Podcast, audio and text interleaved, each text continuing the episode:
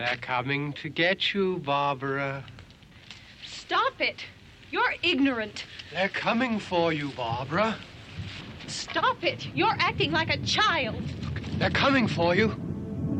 Look, there comes one of them now. Bang! Your head!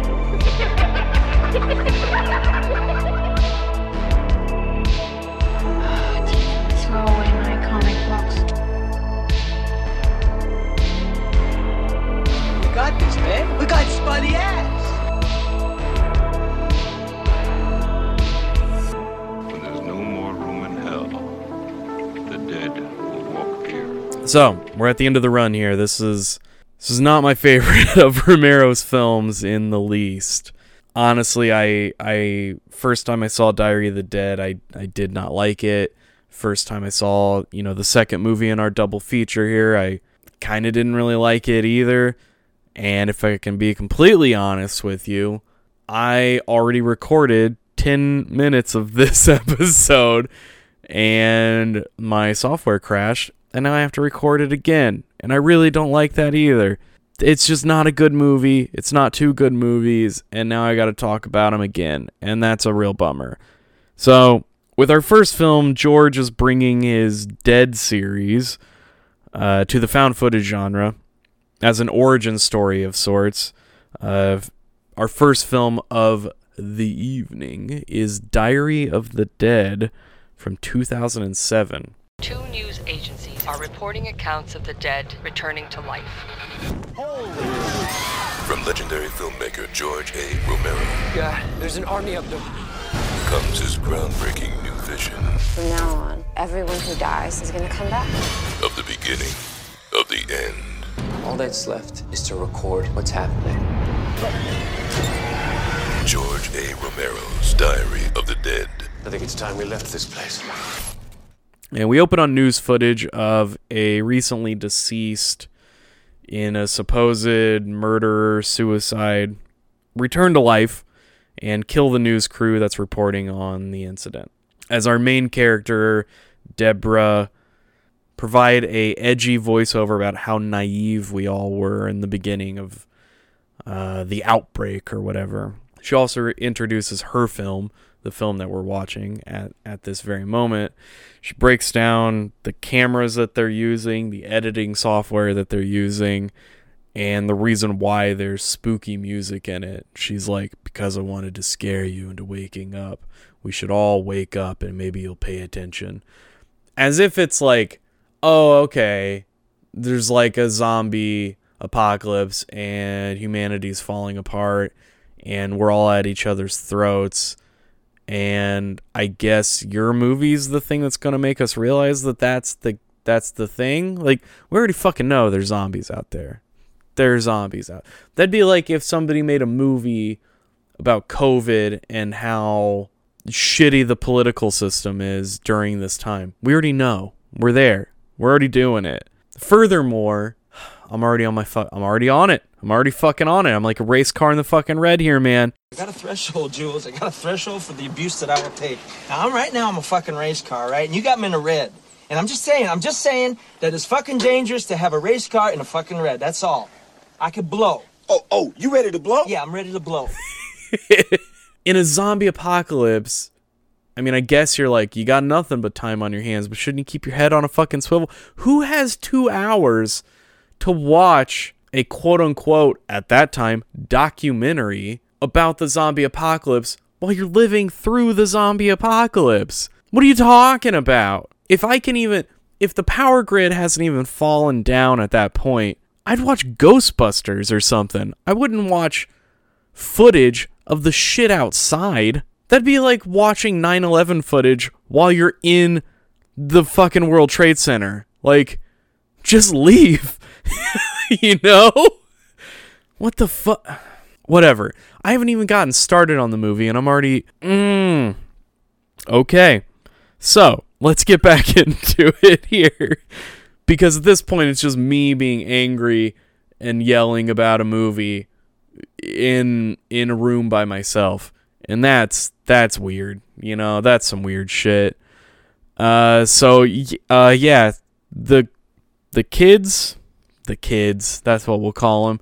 The kids in this film were in the middle of making a, I guess, like a student film in the woods of, I think we're outside Pittsburgh um, in the story. So, like, we hop right in. They're shooting this mummy film in the woods as the reports of the dead uh, returning to life start, like, kind of rolling in. I should bring up that our main characters are uh, the cameraman, Jason, the that girl that was the doing the edgy voiceover is Deborah. That's uh, Jason's girlfriend. Uh, their teacher Andrew, and then just a bunch of like fucking red shirts, basically. Uh, as the reports come in, the characters debate, you know, the power of the media and and the over exaggerated uh, shock appeal that the the media can stir up, and how they kind of have like everybody has the power to be a journalist these days, which is like it's an interesting message that George is putting out there, especially in 2007, kind of before the whole YouTube boom kind of happened, before a lot of these like message boards were even really up and running, like like Reddits and 4chans and all that shit. Like this movie's kind of ahead of its time, but it's also like preachy and just not educated enough to really be saying the things that it's saying. Uh, so like, you know, the world's going starting to go to shit. Jason goes to Deb's dorm and it's being looted and she's trying to get in touch with family and just like every other found footage film like this is the catalyst for Jason uh, to keep filming is like you know somebody's got to somebody's got to film this and, and document this and blah blah blah blah blah which is what happens in every fucking film. So the small production team takes their tiny winnebago to drop you know all these various people at their various houses and family or whatever because they were out in the middle of the woods. Um, we come across our first zombie which is this like crispy critter state trooper that's stumbling out of a burning car wreckage and they do what you know anyone would do and run him the fuck over. Uh, mary the the driver she loses her shit. They pull over. She's crying her fucking head off. The others are like debating this like morality of like we we should have run we should have run that person over right like we weren't wrong to do that it's just it's the like it's this weird fucking like bureaucratic bullshit that I feel like a lot of a lot of people like it's a lot of talking and not a lot of doing, you know? Like it's this like, well, I was right because this is the logical correct thing to do and it's like just stop fucking talking about it, just go do it. You get more shit done if you just do it. Anyway, while they're while they're like debating the morality of of running over a zombie, um, Mary goes and shoots herself in the fucking face, and she doesn't do a good job because she lives. And then they're like, "Well, we gotta, we gotta take her to a hospital, right?" And like, the hospital's emptied out because you know zombies. And when they get there, we come across another zombie. It's this RN zombie. And like, hold on, before I get into that, man, like when they get to the hospital, a big pet peeve I have in films is like using the news as a exposition dump. It happens a lot in Diary. It's just a lot of people overhearing or standing around and watching news broadcasts. And like I get that that's the big message of the film is that, you know, the news is everywhere and everybody can be a journalist now. Everybody's a reporter and there's nobody to really check or regulate the validity of said news when everybody can do it. It's for a storytelling purpose, it's just kind of lazy to have all of the exposition come from news. Let's get back to the hospital. so we're at the hospital. They oh fuck, where did I leave off? Yeah, they kill the zombie nurse and then another zombie comes to them and they defibrillate its head and explode its eyes And that's a fun little gag, I guess. It is CGI'd and that kind of sucks, but uh, get used to it with these two films. Uh, then, like, Jason and Deb fight about the camera, and she does the cliche, like, oh, nothing's real unless you're looking through a viewfinder, blah, blah, blah bullshit that we saw in Blair Witch Project f- fucking 10 years before this. So she storms off and is like, I'm to go, you know, find some bullshit or whatever to fix uh, Mary's face or something.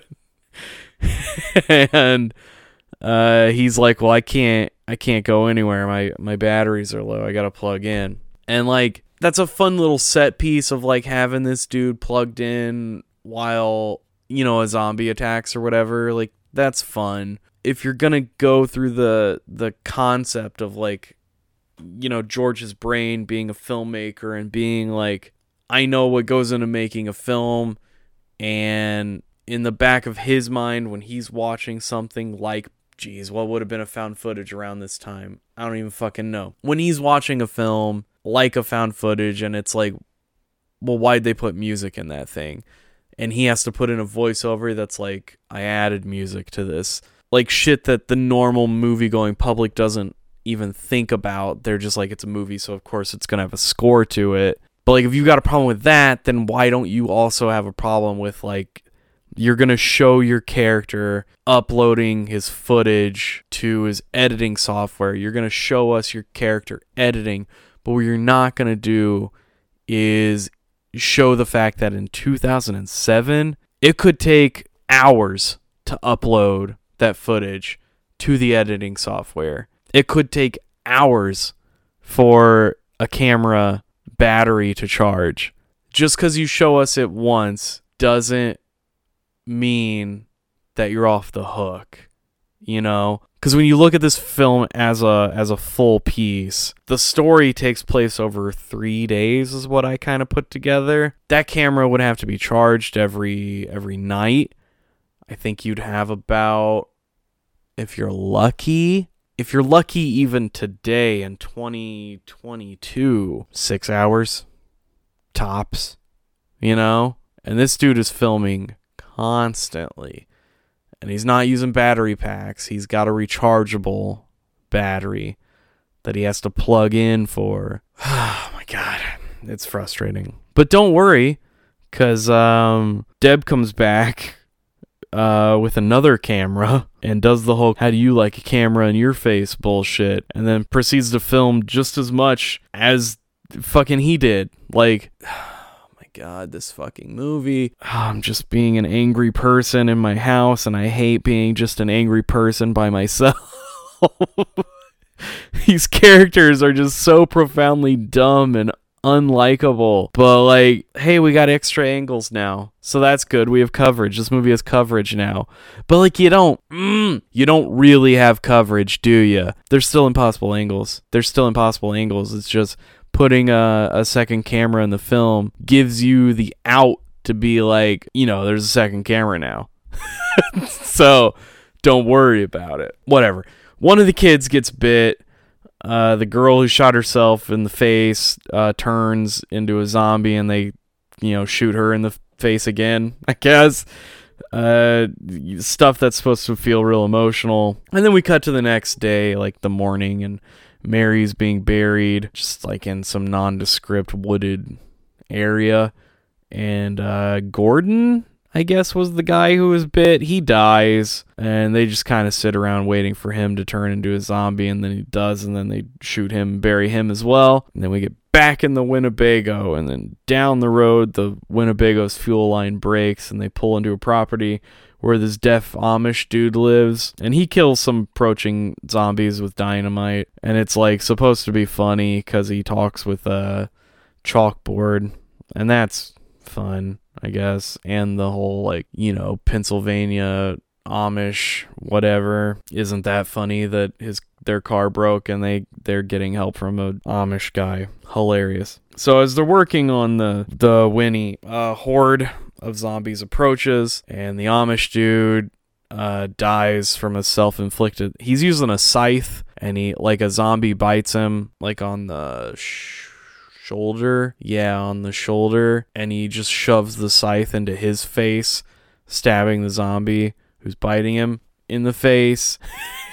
and I don't I guess it's supposed to be funny. This dude just sacrificed himself for these kids and then they leave. Further down the road, they join up with some other survivors and work out a deal for some gas and supplies. As Jason walks through the warehouse, we see the the news media has edited the footage from before, you know, kind of making a statement about the power of the media and how they have the power. And then we record him editing his footage and get more of the like why are we recording this shit from from Deb. And then after Deb poorly delivers some lines about her family being alive, Jason gets a message from his friend in the Mummy movie. Um, that guy's back at home in his like super big mansion. So now we're two days in, and this guy, it's like a video message. This dude is still wearing this mummy costume from two days ago. like, so like before they depart, the the kids, the group, they arm themselves. Professor takes a bow and arrow because he's like British or something. I mean, I guess that's cool. It's not a bad idea actually to have a bow and arrow, but this dude's like a crack shot with a bow and arrow. So they leave, and then after this preachy montage about society crumbling and how the media is in our hands, uh, we're at Deb's house, and in cliche fashion, she finds her family dead and has to, you know, wrestle with killing them. And eventually, the uh, the teacher, professor, whatever, uh, shoots shoots her shoots her kid brother in the face with an arrow. I think this is kind of the a a problem with Diary is like if this was a small indie film from a first time director, it'd be fine. Be whatever. It'd come and go. But it's more of like a student film or exercise from the guy who created the genre. And it doesn't say anything new. Especially like aging what? It's almost like 15 years old, this movie. It doesn't age very well. It's just not worth fucking watching. But we're back on the Winnie. We get the professor's backstory, but it's cut short as they're stopped by uh, what we assume is the National Guard. The leader of this squad, um, fuck, I don't remember his name. It's like Sarge Nick something. Uh, he he actually becomes the lead character in Survival of the Dead, the next film. In this, he's an unlikable asshole and he robs these kids, and that's the last we see of him. Uh, then we're at the next stop, which is the Mummy Man's mansion. Uh, but when they get there, his front door is wide open, and they find him like exiting his panic room, and he's acting real weird. Also, he's still in the mummy costume, uh, and he's there with this. Um, fuck, I didn't, I didn't get her name. This is this girlfriend who's from like Texas, and she's like, "Man, I need to get out of this corset," and it's like, guys, it's been fucking three. You're on day three, like literally minute three get out of the corset. Minute three, get out of the fucking mummy costume. It's the end of the goddamn world, you know? Get comfortable. Like, you're gonna be in for a rocky ride, man. You're three days in and you're wearing a corset? Shut the fuck up. You had three days to take it off. They ask Ridley, that's the mummy guy, about Fran. Hey, Francine, that's that's her name. Wait, Texas girl's not Mummy Man's girlfriend. Whatever. Okay, so Texas girl's there. She's like, now that I'm at a house, I'm gonna get out of this corset.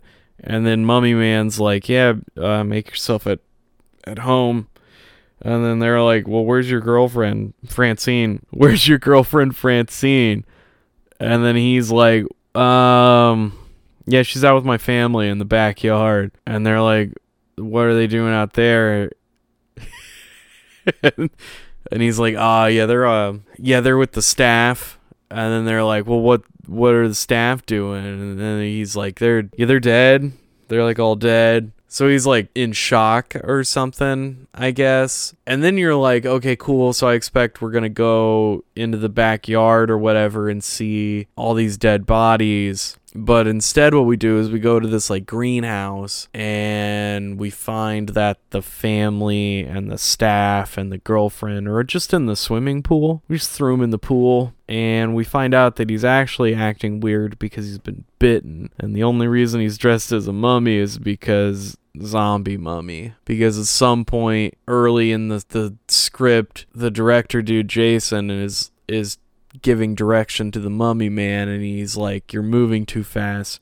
Mummies don't move fast. And then he was like, "Well, I want to catch her." And that was all just so that we could get to this point at the end of the film where the mummy is chasing the the Texas girl and then Jason is like not helping his friend at all. He's just filming this mummy chasing this girl. It's just so he can get in this quick little line where he says, "See, I told you mummies are supposed to move slow." And that's it. That's that's why that happens. Um, and naturally, the Texas girl gets pissed off because Jason didn't help her, and she steals the Winnie and drives off. And then uh, Ridley kills some of the other uh, survivors, some of the other kids in the group, and then we're just down to Jason, Deb, and the and the professor. But the professor's like drunk off of his off of his ass. And after a fight, Jason storms off. He gets bitten, gets eaten, torn to shreds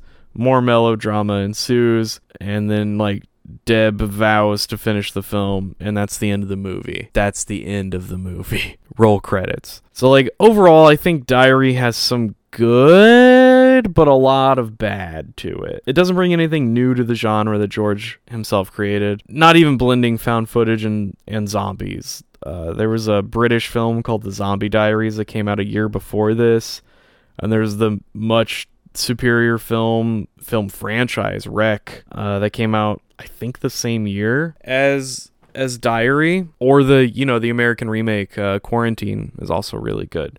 I would check those out. Um, the message about the power of the media, the power of editing, and being tethered to outside opinions is worth noting. I think he's saying some good stuff there, but it's so heavy handed and lacks any kind of subtlety that you're kind of just turned off by it in this film. Oh, once again, can't forget to bring up the news broadcasts. Hate them, but George did something kind of cool with them. They're all voice cameos from other creators. Uh, Wes Craven, Simon Pegg, Guillermo del Toro, Quentin Tarantino, Stephen King all show up in uh, voice cameos as journalists. I can appreciate stripping the film or the filmmaking process, I should say, down to its bare bones and taking an indie approach, um, especially for George after having worked a little bit in the studio system and being kind of jaded by it, being kind of beaten down by it. Oddly, I think the strength lies there. The film would have been better if it wasn't found footage and just a road picture about students in the beginning of this apocalypse. I think that would have been interesting. I think if it was just about some kids on the road during an apocalypse trying to get from point A to point B and like maybe some of them are you know they were making a student film I think that part's interesting. I think it maybe would have been cool if you did this overarching like film and then maybe at certain points you would like cut to black and white footage that's like their handheld kind of thing. I think that would have been cool I think what's not fun is the fucking characters get to this garage where they find other survivors, and then Jason, the main character, main filmmaker, is like, "Hey, I think it'd be cool if we had some uh, some lead-in footage uh, from the security cameras of us pulling into this place," and you're like, "That's it's fucking stupid." like, okay. All that said, I liked it better this time. Like once you train your brain to divorce it from the other films in the Dead series and see it just as like an exercise, it's a you know it's better. Uh, unfortunately, it's still his second worst film though. it's not it's not great. And uh, that's it for Diary of the Dead. Next up, the final dead film, and sadly, the final Romero film, uh, at least for a while. There's been rumblings about a director's cut of Martin that's recently been unearthed, and various lost, quote unquote, uh, projects are coming to light via the the Garf uh, Foundation, the George A. Romero Foundation. Uh, you can check them out on uh, Instagram for more of their information and more of the stuff that they're doing. From what I understand, though, largely the Garf Foundation is a non-profit that is in place in George's name by his uh, widowed wife to um, highlight and advance the possibilities and careers of young filmmakers via like donations and film festivals and various other outlets. They've also been doing a really, really, really great job of restoring George's older films. That's how we got the amusement park. What was that last year? And that's how we're getting this Martin, hopefully, getting this Martin uh, director's cut that's like three hours long or whatever. I digress though. We're not here to talk about the Garf, but we we should definitely be talking about that. Here we are. Survival of the Dead. 2009. Last time anyone counted, 53 million people were dying every year. 150,000 every day, 107 every minute. It had become an us versus them world. All we were looking for was a place where there was no them. Lousy times make lousy people. All the wrong people are dying. This island needs to be rid of them. We like it here. We think the best way of seeing this through is here. We don't want no place. We want some place. Like where? Like an island. It's an island off the coast of Delaware. Come on over. The only families ever lived on this island were yours and mine. No strangers. What are you gonna do with them? They're Muldoons. It's up to me to save them. You can't save a person who's already dead. Somebody's gonna find a cure for this. A beautiful place to live. And to die. Oddly enough, uh, his first continuation in the Dead series. Every other film is a new group and a snapshot of like their time, you know, in the zombie apocalypse. Uh, this time we're following the guy we saw in Diary, the soldier from Diary, which places this early on in the timeline. I think George said something about like the first month or two into the um, what would you call that deconstruction. so before we start, the Blu-ray that I own of Survival of the Dead had a promo for The Walking Dead, like before season one premiered. It was so weird seeing Frank Darabont talk about the show with like reverence and uh, excitement, uh, especially before the show kind of got going and became the juggernaut that it is. And now, like, I look at it and like, I don't know, I feel like most people are fucking tired of that show, and like the spin-offs have saturated the story and Darabont got fired after like the first year and been placed in director jail. And I guess I just bring this up to say that I really miss Frank Darabont and I want him to come back and I want him to do something big. I think I could really see another fucking amazing Stephen King adaptation under his belt. And it's just, oh, it's frustrating. Anywho, back to survival. Uh, we open on the slow collapse of the National Guard and Sarge, who I'm to call our main character. Seems like Nick something. Sarge decides to go AWOL with some of his other other soldier buddies. Uh, they become like a roving gang looking for a world from the dead. They're looking to get away from everybody. Uh, then we're on this remote island off the coast of Delaware where we meet the two rivaling families, the O'Flynn's and the Muldoons. It's like an Irish Hatfields and McCoys. Oh, also they're they're Delaware I- Irish. I I guess that's a thing. I didn't know that's a thing. So the O'Flynn's want um they want to clear the island of the dead and live this like quaint pioneer life. And the Muldoons are like, no, we want to keep yeah, we want to keep the dead here, you know, cuz there might be a cure. I guess also something about Jesus or something. The the two patriarchs are kind of leading this feud and everyone else is just stuck in the middle uh, Seamus Muldoon strong arms Patrick O'Flynn and exiles him off of the island via motorboat to the mainland. At a remote location, Sarge and his crew happen upon a group of rednecks in the woods, and uh, they have nothing to offer but target practice. But they also get intel on an island from a kid they saved from the hillbillies. I think literally the kid, like on IMDb, is named the kid. He doesn't get a name. So he shows them this video from O'Flynn, who's he like made this YouTube video. I cannot believe there's still internet.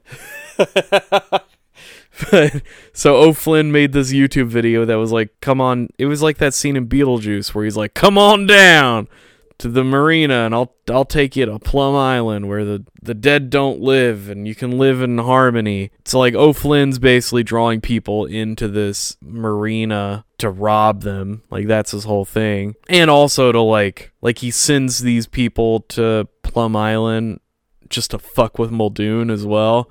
Like that's fun. they meet O'Flynn at the marina and he's like hoodwinking people into into this place to rob them and a firefight ensues. Sarge and his group are in a armored truck that they found. So like these fucking fishermen basically they don't have enough firepower to get into this armored truck but alas a firefight ensues which draws in you know the attention of the dead which causes this kind of hurried departure. The violence and the action in this is extremely slapstick and cartoony. There's a moment where I think Sarge throws a grenade at a building that all these fishermen are shooting out of, and the front of the building explodes, and the fishermen are standing there, like with holes in the wall and like soot on their face like like when Daffy Duck would put his finger in Elmer Fudd's shotgun and the gun would explode and then they'd have like soot on their face. Like that's that's the thing that we're doing in this film. O'Flynn's guys die, so he stows away on Sarge's uh, ferry boat. As they float through the sea, they clear the boat for a safe night. And by clear the boat, I mean they kill all the zombies that were on it, including this one kill where uh, one dude shoves a fire extinguisher hose into a zombie's mouth and pulls the trigger, and then the zombie's eyeballs pop out of his head, and ain't that fun? It's real cheap, uh, shitty looking CGI. But I will say, uh, at this point in the synopsis, it's like 40 minutes in, and I'm already liking it better than the last time I saw it. Comedy's fine. It's like just kind of jarring at first, but I don't know. You get used to it, I guess. That said, though, if this movie is supposed to be like a continuation of Diary of the Dead, tonally kind of doesn't really work because Diary had almost zero comedy to it. It was a very melodramatic piece. On the island, they're met with gunfire as the dead are replaying their daily tasks shackled to mailboxes and poles and riding horses, etc. Turns out the people O'Flynn has been sending to Plum have been getting torn down by the Muldoons and robbed, basically. Oh, also, I should explain that horse thing. So, O'Flynn had a twin daughter who uh, one died, and I guess was like an expert ranch hand. And you know, in Romero's films, the dead kind of revert back to their like menial task ways. And I guess her thing was just riding horseback. So, uh, yeah, there's a zombie that rides horseback and hunts people. I guess. Uh, the other daughter's still alive though, and uh, kind of hates her dad. They both have similar names like Janet and Jane or some shit, and I can't keep the two together. Pretty immediately on the island, Sarge loses a few members. Uh, Cisco gets bit. Uh, Lim gets shot, and Tomboy, which you could imagine what that is or who that is, um, she gets kidnapped. Uh, to fuck with O'Flynn, they rope up his uh, his uh, horse daughter. Nope. they rope up his his yeah. You know what? They rope up his dead horse daughter as leverage. As the other daughter fixes up Sarge from a gunshot wound. That night, they they round up O'Flynn's remaining family to fight Muldoon, but he sets up an ambush with Tomboy as bait. Unarmed, the group is taken to Muldoon's farm, and a test is staged. Zombie Horse Girl is corralled and left to her own devices as the two groups fight. I don't really see I don't really see what the whole thing, what the whole test is with with uh, Zombie Horse Girl. Like I think Muldoon's whole thesis statement is we can train the dead to eat animals. If they eat animals, then they won't eat people. So his whole thing is, hey O'Flynn, I know you want to kill all these things, but maybe we can find a way to live with them. So his whole test is I took your daughter and I'm putting her in a corral. I'm putting her in a corral with her horse. And if she eats the horse, then we can train the dead to eat animals, which is all fine and dandy. You know, great plan. Um, and I, I think that that's the ultimate problem with survival is like you want to do this this Hatfields and McCoys kind of story, but like Muldoon's wrong. like like just just like in Day of the Dead, you're you're basically doing the same kind of story arc of either we kill them or we live with them, you know? Like you're not bringing anything new to this story in particular. The only thing you are bringing new to it is that it's kind of like a neo western. And if that were the case, and if your whole thing with these zombie films is like they're not connected, they're just like they're just stories about people during an apocalypse, why not just fucking make a full blown western then? Just do that. That'd be cool as shit, actually. Uh, there's a Joe Lansdale book called Dead in the West that is basically that, and it's pretty fun. It's like super pulpy and fuck Romero would have been awesome at making something like that. I guess what I'm saying is that if it comes down to me watching Day of the Dead or Survival of the Dead, I'm gonna watch Day a hundred out of a hundred fucking times because it does it better and it tells the story better. Anywho, we're we're doing this whole fucking zombie horse girl eat her own horse bullshit and um the you know the two groups start a f- they start fighting. Oh also like fuck this is so stupid. So like the group gets ambushed by you know the muldoon posse and the muldoons are like put down your your guns we outnumber you.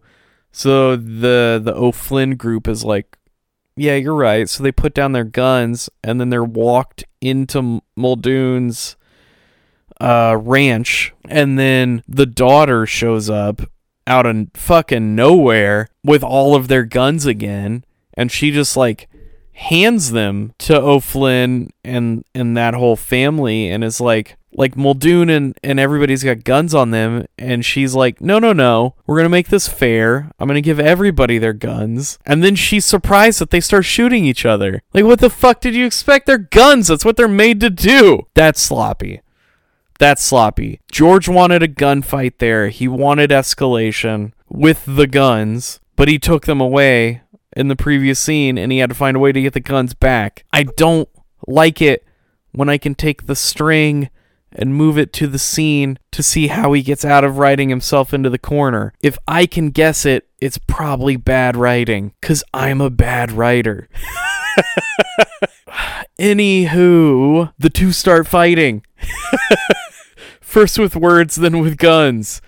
Uh, Janet is the the one that's alive. For some reason, she like goes over to her her dead zombie sister, and she's like, "I think my sister's trying to tell me something." And then the zombie sister bites the living sister, and, then the living sister calls her zombie twin sister uh, a bitch and a piece of shit. And it's like, yeah, no shit, dude. You put your fucking hand in a zombie's mouth. Don't get mad when it bites you. Oh my god. So like she gets bit. Then there's this barn full of dead people because Muldoon has just been corralling all of the zombies up and putting them in the barn because he's like, look, there's gonna be a cure, and you know if there's a shot or something, I can give it to these people and then they'll be cured of it. Like it's the fucking snap from the Avengers, you know? Like you can just cure the the zombies. Like as if their fucking internal organs aren't all fucked from all of the like dead human meat that they've been eating. Like could you imagine if if the if it worked like the snap did in Avengers like like everybody's all these zombies exist and they've they've like eaten and killed thousands of human beings. Some zombies like just fucking bull like fat, like fat off the land, you know? Like they've just been eating their family. And then a day comes three, let's say even two years later, you know, a day comes two years later where like the CDC is like, we made this shot.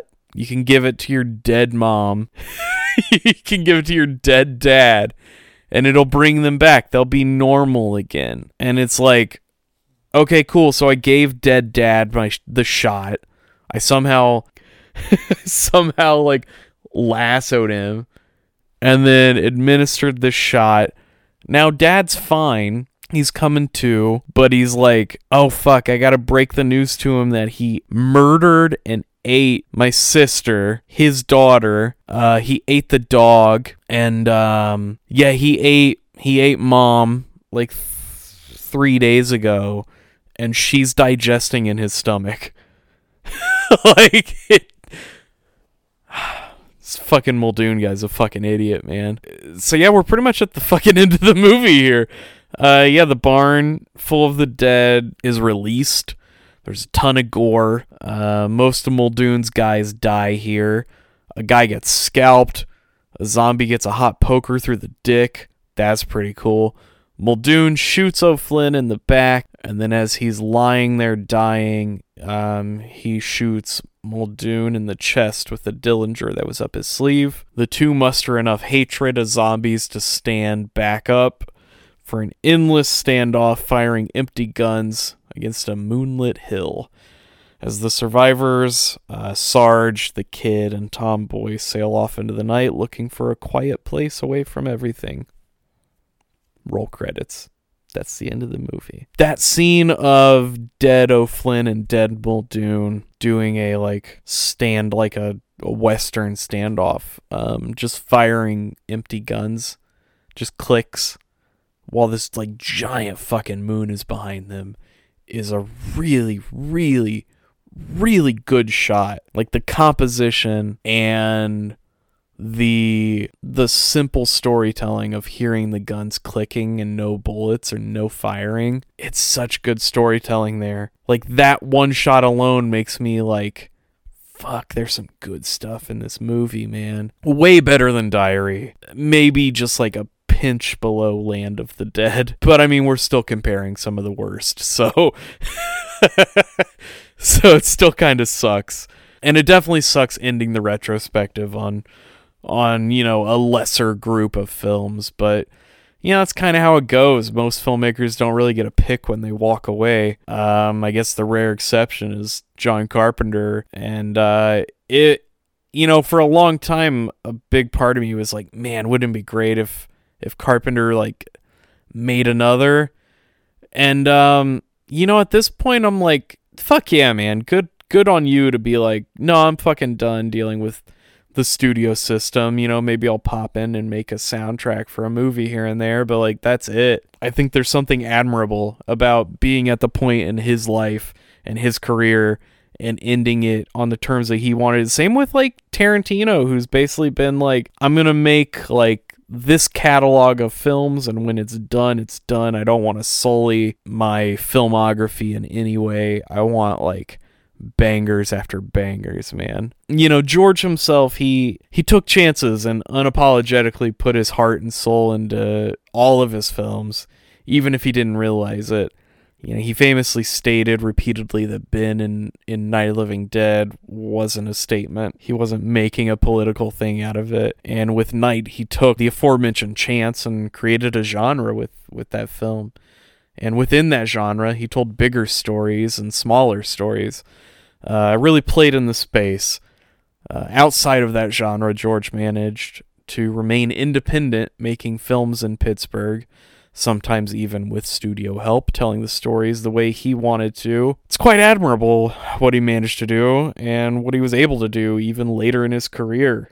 I mean, you got to think about stuff like that. It's it's hard for a film to get funded. George managed to find the way to make the films he wanted to make with the compromise of a lower budget. I personally also think that limitations um, that a lower budget can provide a filmmaker makes them think outside the box and be more creative within the space and find new ways to tell new stories.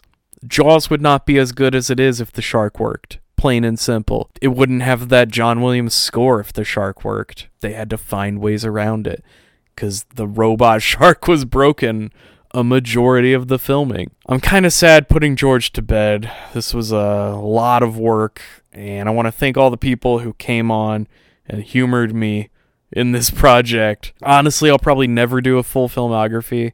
I'll probably never do anything like this again on this podcast. Uh, so I'm glad it was a man whose work I've been obsessed with for as long as I've been obsessed with horror films. And with that said, I'm stitching together the upcoming release schedule, and I've got some themed months ahead, a Patreon launch in April, hopefully some convention appearances in the near future. Things are moving forward. Uh, the first of which is our new release day, uh, starting this Tuesday, which is great. It's like you get this one on Thursday, you get another one on Tuesday. This Tuesday, we're launching the new schedule with uh, Lucio Fulci's The Beyond, and new episodes will be every Tuesday from here on out. I figured earlier in the week will, you know, be better for people who are commuting to work. With all that said, if you want to stay on top of any EMP news announcements or just to talk, check out the podcast on Instagram at Electric Monster Pod, or you can check out my art account at Aero Soul Pro, A E R O S O U L P R O. Thanks for listening, and until Tuesday, stay scared. Oh,